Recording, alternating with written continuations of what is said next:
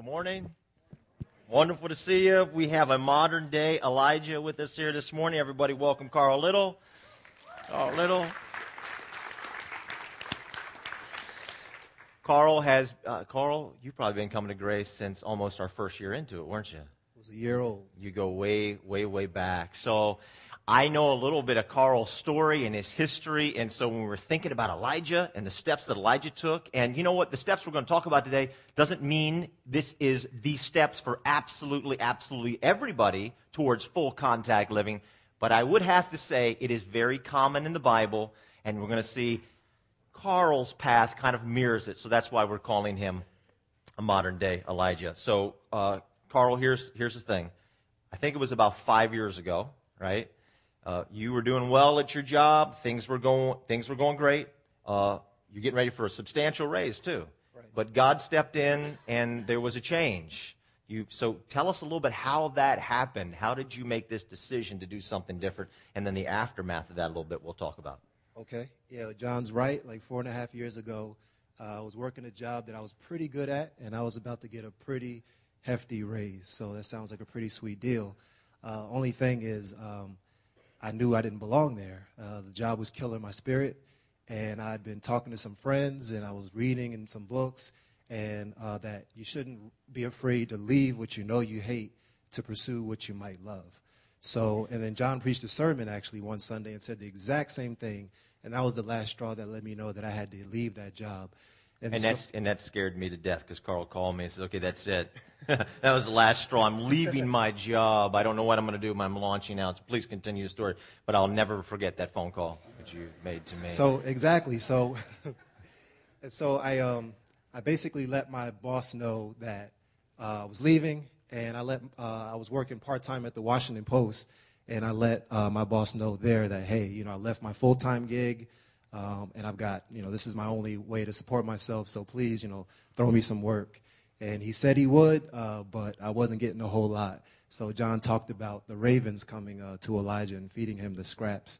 And literally, I was getting by for a period of about a year on the pieces of work that my boss was, was giving me. And I was like, no, this, this can't do. So I ended up having to find another job. And um, I went to a weekly out in um, Northern Virginia for a while, for about eight months and um, and after about eight months, they noticed me uh, at the post, and they took a they were noticing my work, and they said, "Okay, we want you to come back." So here's here's a big reason why I wanted Carl to share. You know, when God calls you to full contact living, that doesn't always mean that you're going to confront some Baal worshiping, demon worshiping king, right?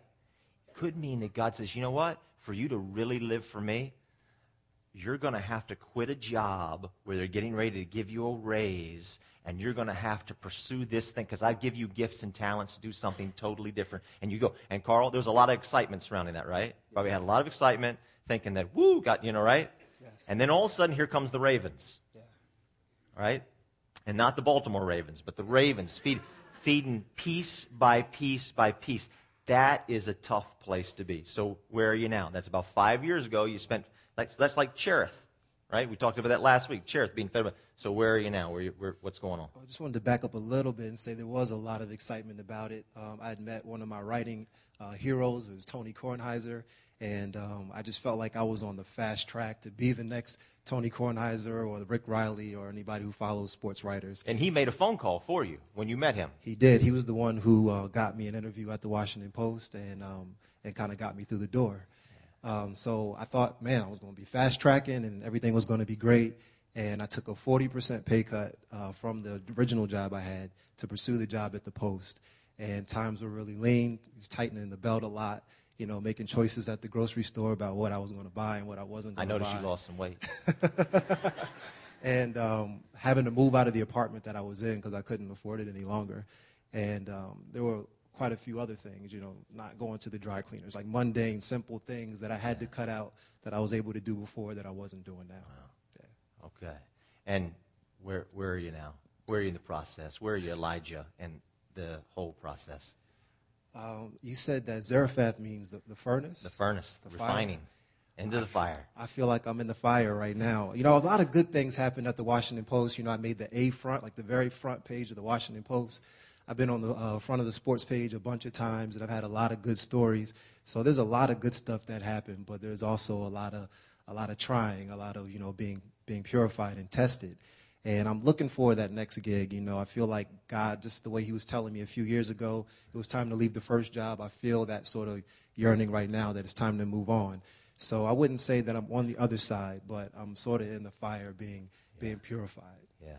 So we wanted to share this with you because we want you to know that full contact living comes in many shapes and many different sizes. That God speaks to us in different ways and leads us. And how is God speaking to you? Because God is speaking. God wants every single one of us to live a full, rich life. How is God speaking? What does that look like for you? So let's pray. We'll pray for the for the service here today. We'll pray for you, pray for my brother Carl, and just uh, look for what God's going to do in all of our lives. Heavenly Father, we just thank you so much for Carl. We thank you, God, for the journey he's on. We thank you, Lord, that uh, he stepped up to the plate and he swung the bat and uh, he took the risk. And that was bold. That was daring. And we talked about that last week. God, we pray that you would continue to give him strength to make it all the way through, through Cherith, through Zarephath, all the way up to Mount Carmel. God, we pray that you would just bless him in amazing ways. And Lord, for all of us here in this room, each one of us has our own situation, God, where you are saying, okay, it's time to swing the bat. It's time to make a decision. It's time to really live. And, you know, the TV tells us live in a certain way. Our friends tell us live in a certain way. But God, you tell us, you've got something to say to us about the way to really live. And sometimes it involves going into the furnace, and sometimes it involves being fed by ravens. But Lord, at the end of that journey, we will have really lived. Help us, God. In Christ's name, amen. How about a round of applause for my brother Carl? Thank you. you put it right there on Ryan's stand there. Thank you, my good. Okay. Uh, there's the outline on the back of that blue bulletin. Let's uh, just jump right into this here this morning. Let's talk about what's going on with Elijah. If you'll give me just a second, I'd like to do a quick review of what's going on with his life and some meanings. So John 10:10, 10, 10, very important verse of what we're talking about, full contact living. Jesus Christ says what? I have come that you might have life and have it how? How much life? To the full, abundantly, overflowing life. This is what this is what Jesus says that's my purpose. And so if we're not experiencing that then there's something's wrong what, what does it mean to have full contact life? What does it mean to live this abundant life? People say these things like, I want to really live. I want my life to count for something. I want there to be meaning and I want there to be purpose for my life. I want to be in the bullseye of God's will. People talk about that. That's what full contact living is. It's meaning living life with a purpose, living with a meaning. It counts for something. We're in the center of God's will. So here's three important things that we talked about as a review from last week. Step number one was the name Elijah. What does the name Elijah mean? The Lord is my God. This whole process towards full contact living in the name of God, in the eyes of God, biblically speaking, means to make the Lord your God, to make Jesus Christ the Lord of your life. And that's completely different from salvation, isn't it? Hmm? We can say, Jesus saved my soul all day long, but be the Lord of my life. Whatever you want to do with my life, you say jump, I say how high. This is what we're talking about. And Elijah means the Lord is my God. Now check it out. Step number two, Cherith. What does Cherith mean? It's the first place God sends. It means to cut down. He has his pride cut down. His pride is cut down. Elijah, everybody, is a mountain man. He's from the, an obscure little area in Israel, Gilead. He's from these mountains. He's a rough and tumble mountain guy. He's tough as nails. He eats nails. This is who this guy is. Do you understand what I'm talking about? This would and so God says, go talk to Ahab. He's like, yes, it was a risk, but he likes risks. He likes being daring. He likes getting up in the king's face and screaming at him and spitting in his face a little bit and say, You demon worshiping king, it will not rain here. He likes that. What happens next? I want you to go hide yourself in Cherith. Hide. I don't hide from nobody. Do, did, do you guys know what I'm talking about? I don't hide from nobody. You're telling me to hide? This cut his pride down. I want you to hide at this little brook in this nowhere place called Cherith. They cut his pride down. Step number three Zarephath means the furnace. What happens at Zarephath?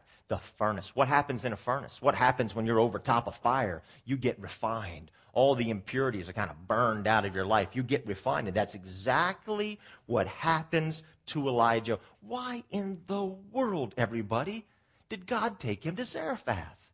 God clearly says, I want you to go to. Why? He could have gone to a million places right there in Israel, but he goes a hundred miles away from where he is to Sidon region, to Zarephath. Well, what do we know about that area? Here's what we know.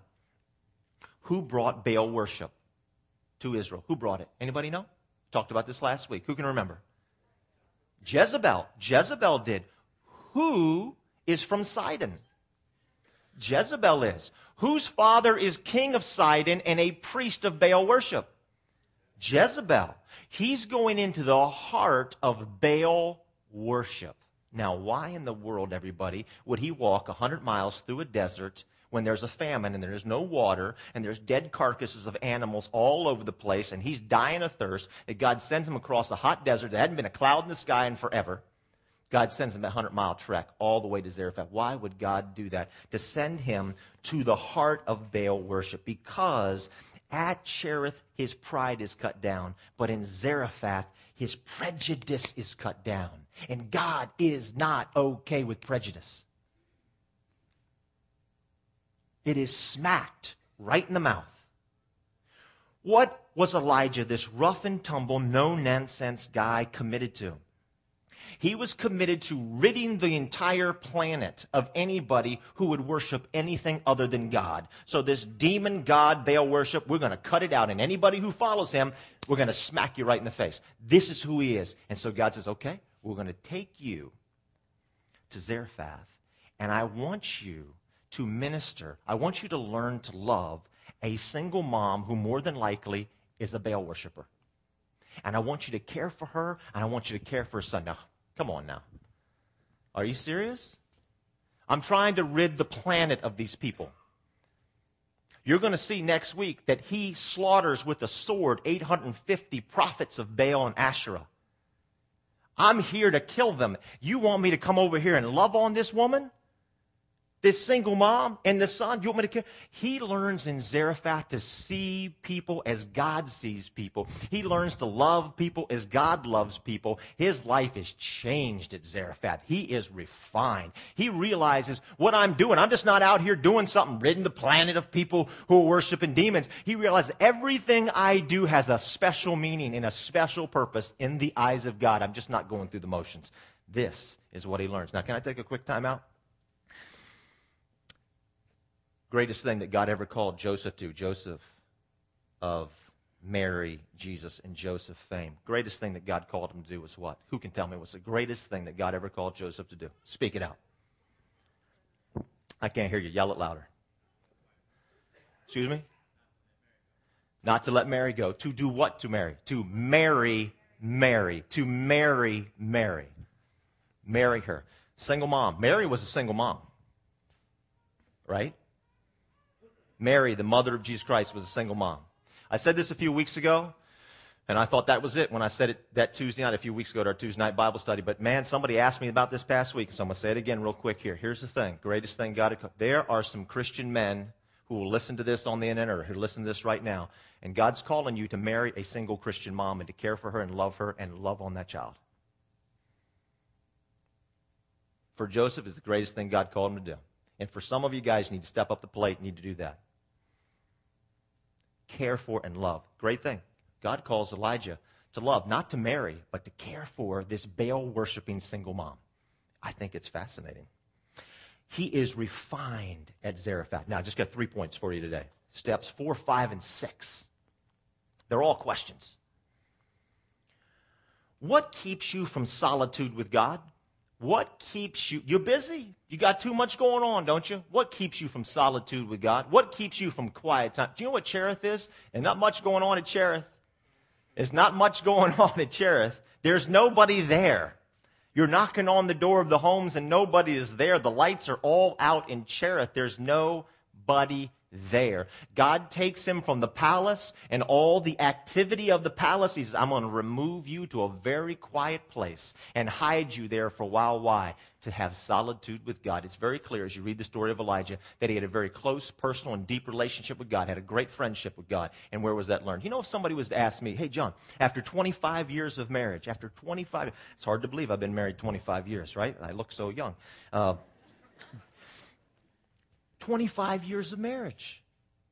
What would you tell me is the quickest, the most effective, the most efficient way to getting on the same page and getting in sync with your wife? What's the quickest way to do it? My answer is easy. It's, this is a layup answer. This is the easiest thing I ever know. You know what the answer is? Quality, quiet time. Quality, quiet time. That's it, period. End of story. Remove the distractions, remove the noise, remove the busyness, remove everything else, forget the movies, forget going out to eat at a busy restaurant, forget the friends, forget everything, look each other in the eye, hang out, and get totally quiet without any distractions. Don't have blaring music going on. Don't have all these activities. Cancel everything on your schedule and just look at each other in the face and get quiet. That, my friends, has always been the quickest way to have a great relationship with somebody. So Elijah goes solitude totally alone, quits the busyness. That's what Elijah does. What is keeping you from quiet, quality time with God? What is keeping you from solitude with God? How do you get rid of all the distractions? So what do we read about Jesus? Jesus often withdrew himself to what places? Anybody know the word? What kind of places?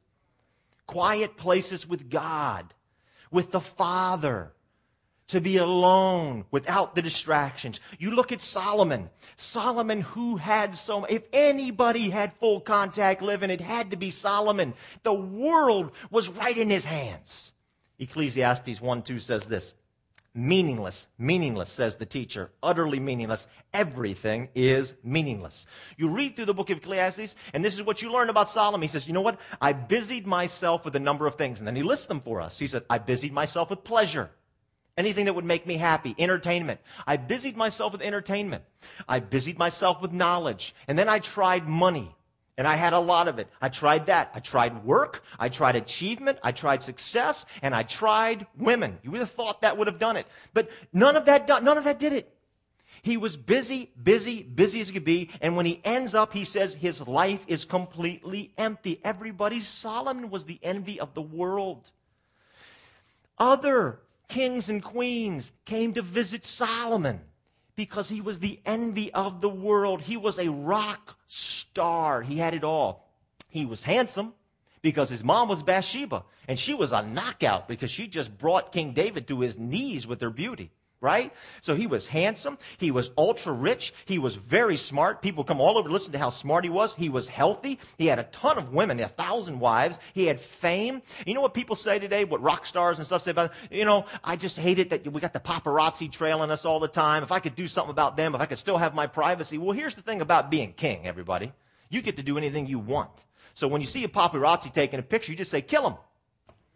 End of story. So there's no problem with that. So it's like you take all the rock star stuff that you exist today, and then you eliminate the little stuff that right goes with it. He had it all, and he says, My life is empty. Now, let's compare Solomon and all his wealth and all of his busyness. All of his busyness. And let's compare him to Elijah over here sitting by the brook. This guy over here, Elijah, experiences full contact life. This guy over here is as busy as can be, busy as can be. Emptiness he gets to the end of the book of Ecclesiastes and he says, You know what? I realized it's really about a relationship with God. What is keeping you from solitude with God? We need to spend regular times at Cherith. We need to get ourselves to Cherith. If you can't get there, you pray, God, you say, God, whatever it takes, you put me in Cherith. Now watch out, because Cherith is coming like a freight train. It's coming. You pray that prayer. Take me to Cherith, God. I can't seem to find the time I'm on. I'm just too busy. It's too much to do. I got too many friends. I got too many commitments at work. I've got too much stuff going on. Oh, God, take me to Cherith. Here you go. He'll lay you up somewhere. He'll do something with you. So it's better that you put yourself in Cherith. Step number five. What is above God? Let's just read this passage here. What is above God? I'm going to read uh, 1 Kings 17, verses 13 to 16. So he goes to Zarephath, right? Elijah's in Zarephath, and God says, I'm going to take care of you with this, uh, with this widow, this lady here. She's going to supply for your needs. So he's been supplied by the ravens, and now by this unlikely source of this widow. This is crazy. And so Elijah meets her, and he says to her this in verse number 6. Elijah said to her, Don't be afraid. Right? Because she just, why is he saying don't be afraid? He's saying don't be afraid because she has just told him, he said, You know, I need you to make me something to eat. And he's just met her. And she said, Make you something to eat. I'm here gathering sticks to make a fire because there's just enough flour and just enough oil in the pot. I'm going to eat it, my last meal, and my son and I are going to die. Welcome your new supplier of food, Elijah. You're going to, this, you're going to eat it and die. That's it. And here's what he says back to her. Check this out. This is wild. Talking about being bold and daring. He says, Elijah says to her, Don't be afraid. Go home and do as you have said. But first, first, everybody, make me a small cake of bread for me from what you have and bring it to me. And then make something for yourself and your son. So, me first, you next. Bake a, break a bread for me from what you have and bring it to me. And then make something for yourself and your son. Verse 14. For this is what the Lord, the God of Israel, says The jar of flour will not be used up and the jug of oil will not run dry until the day the Lord gives rain on the land. So she went away and did as Elijah told her. So there was food every day for Elijah and for the woman and her family. For the jar of flour was not used up, and the jug of oil did not run dry, in keeping with the word of the Lord had spoken to Elijah. What is God saying here?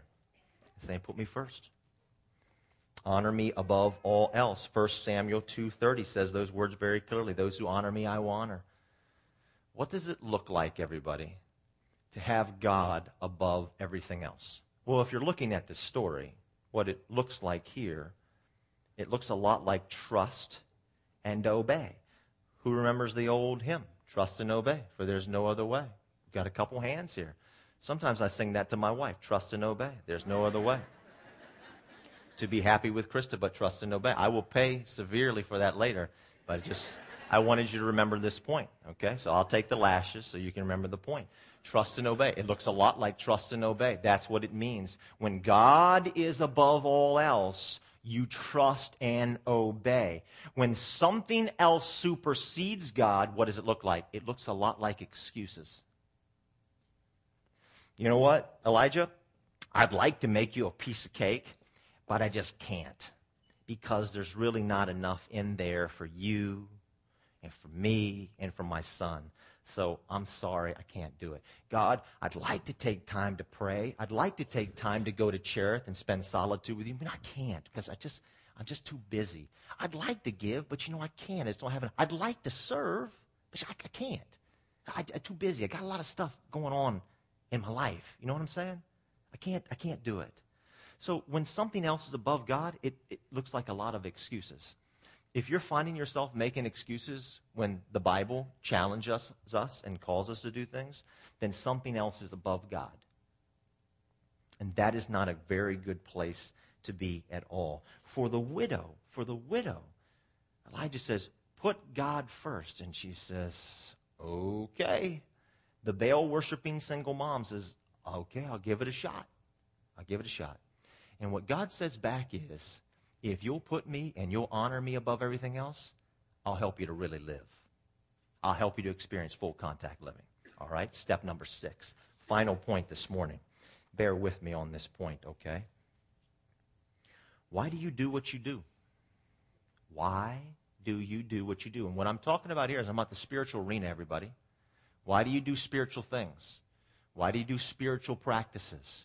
Why do you pray? Why do you attend church? Why do you serve? Why do you give? Why do you fast? Why do you take communion? Why do you do anything associated spiritually? Why, my friends, do you do what you do? Elijah was severely refined at Zarephath, and he figured out there's a meaning and there's a purpose behind everything that I do. This is special. His life is changed at Cherith and further changed in a massive way at Zarephath. Why do you do what you do? So I want to give you a lead into the story of what goes on here, and then we're going to read what's on the back of your blue bulletins or what's on the screen behind me. So here's what happens. He stays with the single Baal worshiping mom for a while and the son. Obviously, he learns to care for them, learns to love them. He's trying to rid the land of Baal worshippers, but something happens to his heart, and he begins to see them through the eyes of God. And after a while being with them, the son gets sick. The little boy gets sick, and he doesn't get better. And eventually, we're told that the breath leaves him, like he can't breathe anymore, and the boy dies. What, my friends, does the single Baal worshiping mom do? She comes to him completely distraught. Her son has died. And what does she say to him, the man of God, the prophet of God? She holds the boy before him in her arms, we're told, and says, This is your fault. Blames him. Now, what would the old Elijah do? What would the Elijah do that spits nails, the mountain man that's rough and tough and no nonsense and calls things like it is? What would he do? He would say, serves you right for worshiping Baal. That's what you deserve for worshiping Baal. You're getting yours. That's what he would say. But he didn't say that, does he? You notice something else he doesn't do? We're going to see this in just a second. He doesn't go, okay, let me go to the prophet's manual and let me open up. And what do I do in special cases when somebody's kid dies? And open up and leaf through and say, oh, okay, so I'm supposed to take them and do this in step three and four and five. You know what he does? This is what he does. Verses 19 of chapter 17 says this He took him from her arms, carried him to the upper room where he was staying, and laid him on his bed. Then, check this out, everybody. He cried out to the Lord. We're told in the book of James, says the righteous and fervent prayers of a righteous person, the prayers, the fervent prayers of a righteous person avail much. And the very next verse in the book of James starts talking about Elijah. The word fervent means to boil over with intensity. This is the picture that we're given right here. He cries out to God. Look, this means something to him, big time. Oh Lord my God, you have brought tragedy also upon this widow I'm staying with by causing her son to die. Then he stretches himself out over the boy three times. I mean, he just he's just distraught.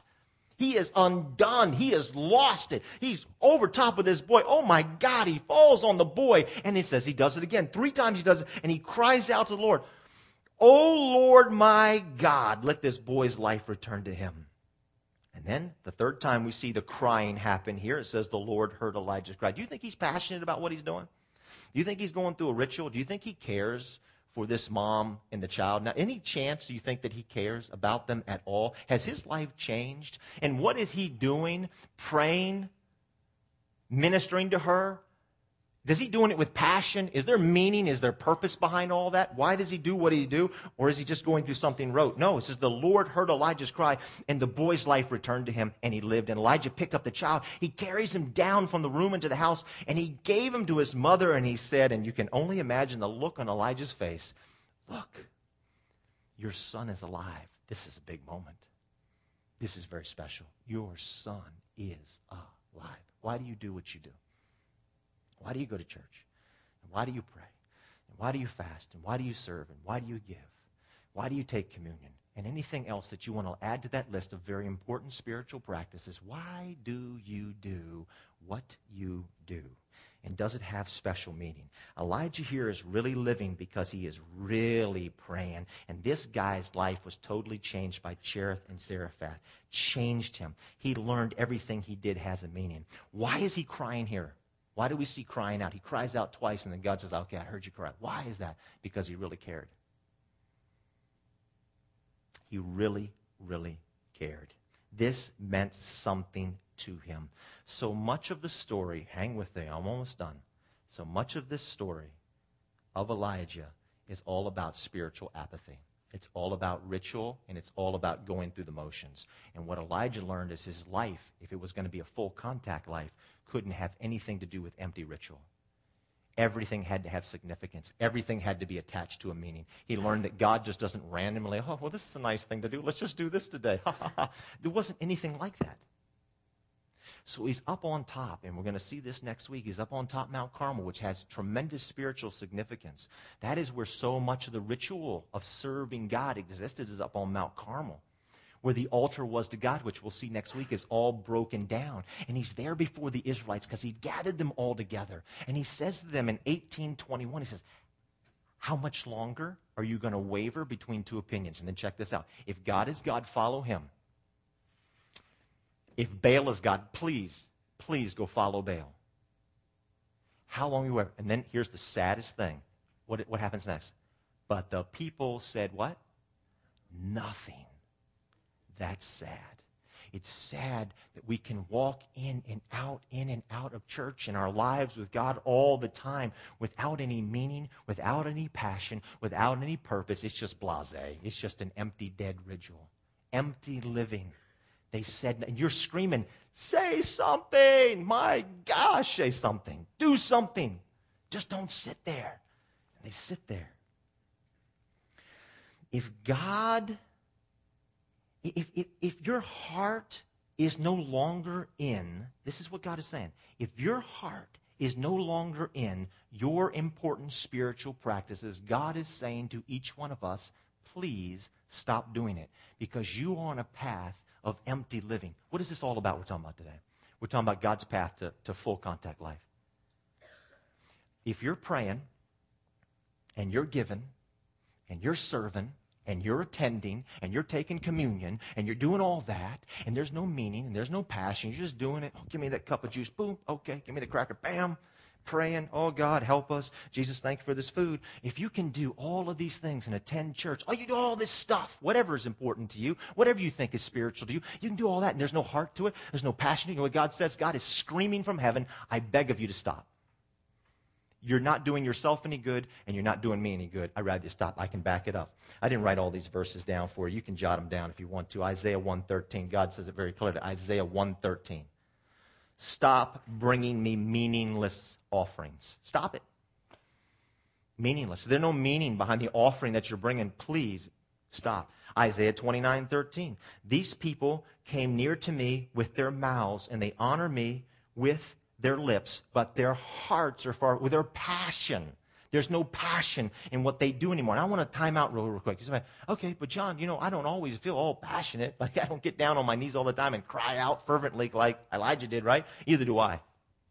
But we're not talking about seasonal, seasonal emptiness with, you know, going through the, we're not talking about that. We're talking about, you know what, you're down in a rut spiritually where things don't have a meaning to you and doesn't have a passion to you and your heart's not in it. You're down in a rut. You haven't pitched a tent. You've built a house. You got like a four bedroom, two bath house down there. This is just the way it is. You're satisfied with it. This, you know what? You do what you do because that's what you've always done. You go to church because that's what you've always done. You pray, you pray before you eat meals because that's what you've always done. You take communion because you've always taken communion.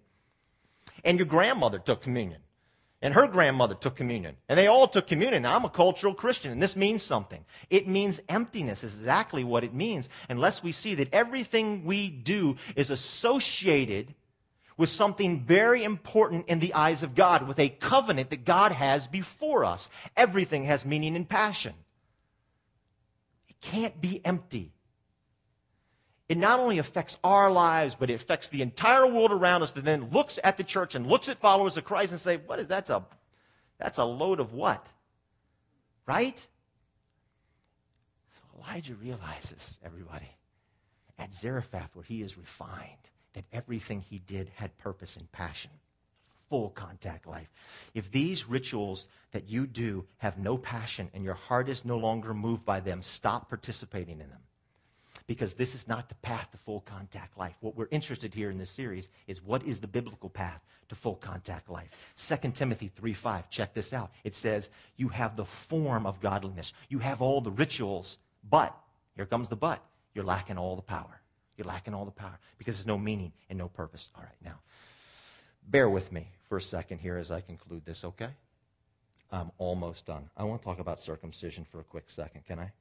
you say, what the heck does circumcision have to do with this? Oh, it has a lot to do with this. In a very bizarre way, it has a lot to do with it. Circumcision didn't get more important. Things didn't get more important than circumcision back in the Old New Testament, everybody. As an important spiritual practice. Oh, yes. Oh, yes. God instituted circumcision with Abraham. You know how important circumcision was to God as a spiritual practice, just like prayer and communion and all these stuff? Don't, don't you know how important it was? When God said to Moses, Moses, you go back to Egypt and you free my people, we are told that he is on his way back and he refused to circumcise his son. And we're told that God puts his hands around Moses' neck and says, I will kill you right now unless you circumcise your son. And Zipporah, his wife, takes a knife and whammo, boom. And God takes his hand. I'm trying to say to you, this is really important. This is an important spiritual practice. And people say to me, what is the deal? And you read the Old and New Testament about the circumcision all the time. And so we say, well, it has no meaning. How could something like that have a meaning?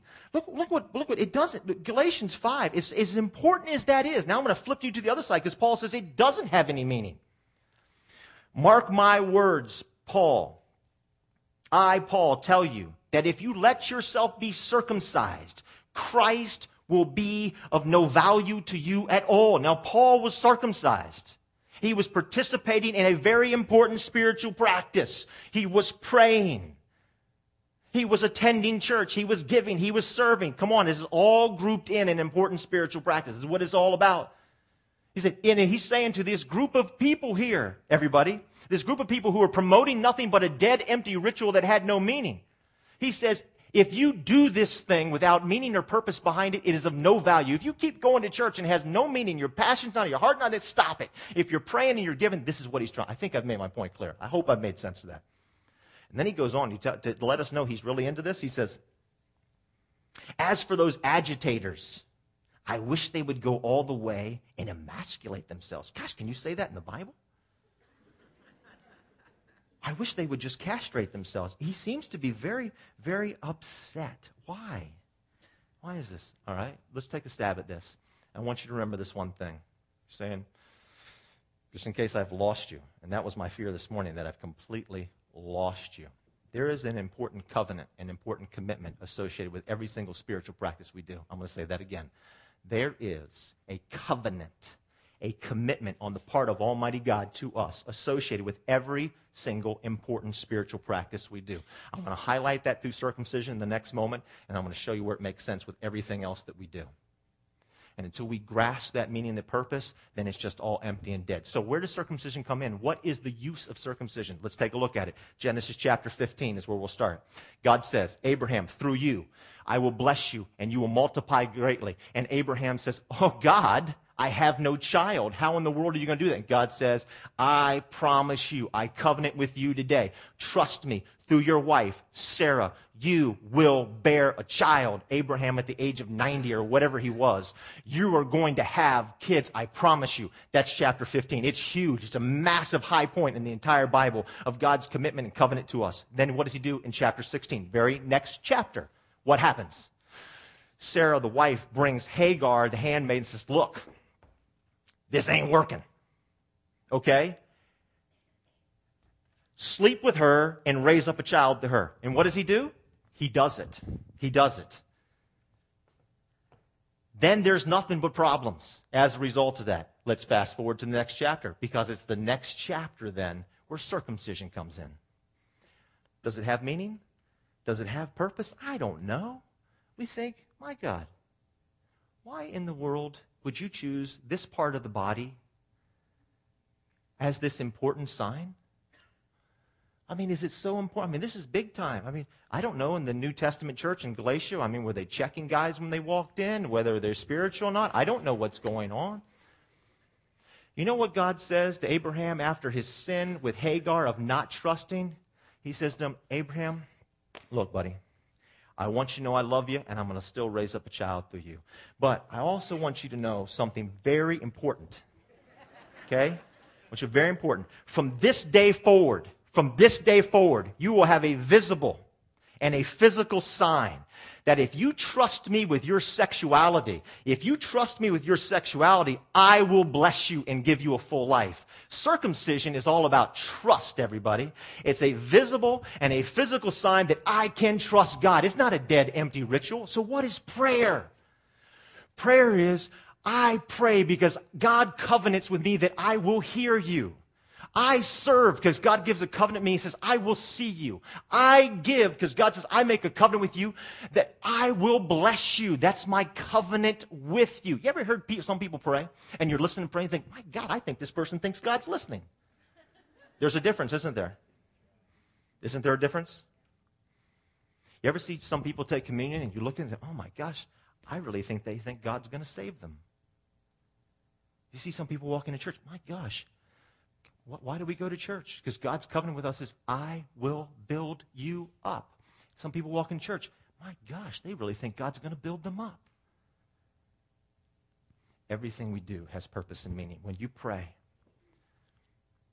when you give, when you serve, when you attend church, there is a very important covenant associated on that on the part of God. And if you have somehow gotten distant from that and under your understanding, if there's no passion that anymore, here's what I want to ask you to beg God to do this morning. Almighty God, send me to Zarephath.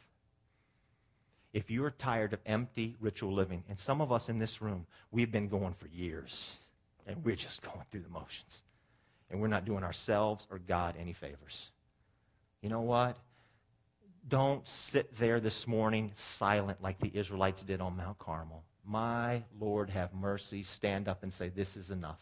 Enough is enough. Either go and follow another way or say, God, I've got to go to Zarephath. Send me there. Refine me in the fire and help me to understand why I do what I do because I'm sick and tired of dead and empty living. I'm ready for some full contact living in my life.